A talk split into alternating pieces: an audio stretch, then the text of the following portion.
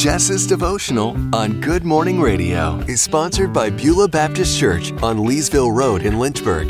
Beulah Baptist Church is a gospel based and ministry focused church that feels like home. To find out more, join us this Sunday at 11 a.m. for worship. Inviting People Over by Paige Adams. There's something so intimate about having people in your home. An intimacy in inviting people into where you spend your time, into your mess, into your chaos, and into knowing you, and sharing a meal and breaking bread and sitting across the table from someone to share your life with them. It's a beautiful thing, and it's absolutely terrifying. I was sitting at coffee with one of my friends the other day, and she was telling me about how her family had started attending a new church for a few months. She and her husband invited another family from their class into their home for Sunday lunch. As she spoke, she told me how hesitant she was initially, but that was quickly forgotten as she began speaking about how good it was to have community in their home and to spend time in community with others. This led us to ask the question why don't people do this more often? We see hospitality modeled over and over again through scripture.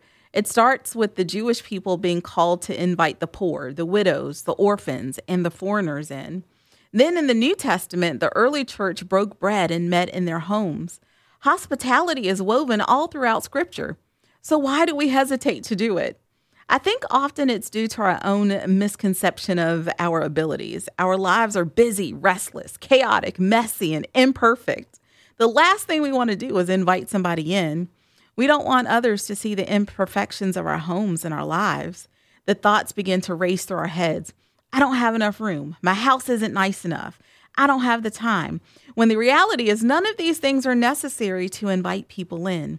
The only requirement is to invite people in. The heart of Jesus is inviting, beckoning his people back to him. As Christians, it's our honor, not an obligation, to invite people in, because in doing so, we're reflecting the heart of Christ. And the best way to love one another is to be known by one another. And the best way to be known by others is to invite them into your home and into your life.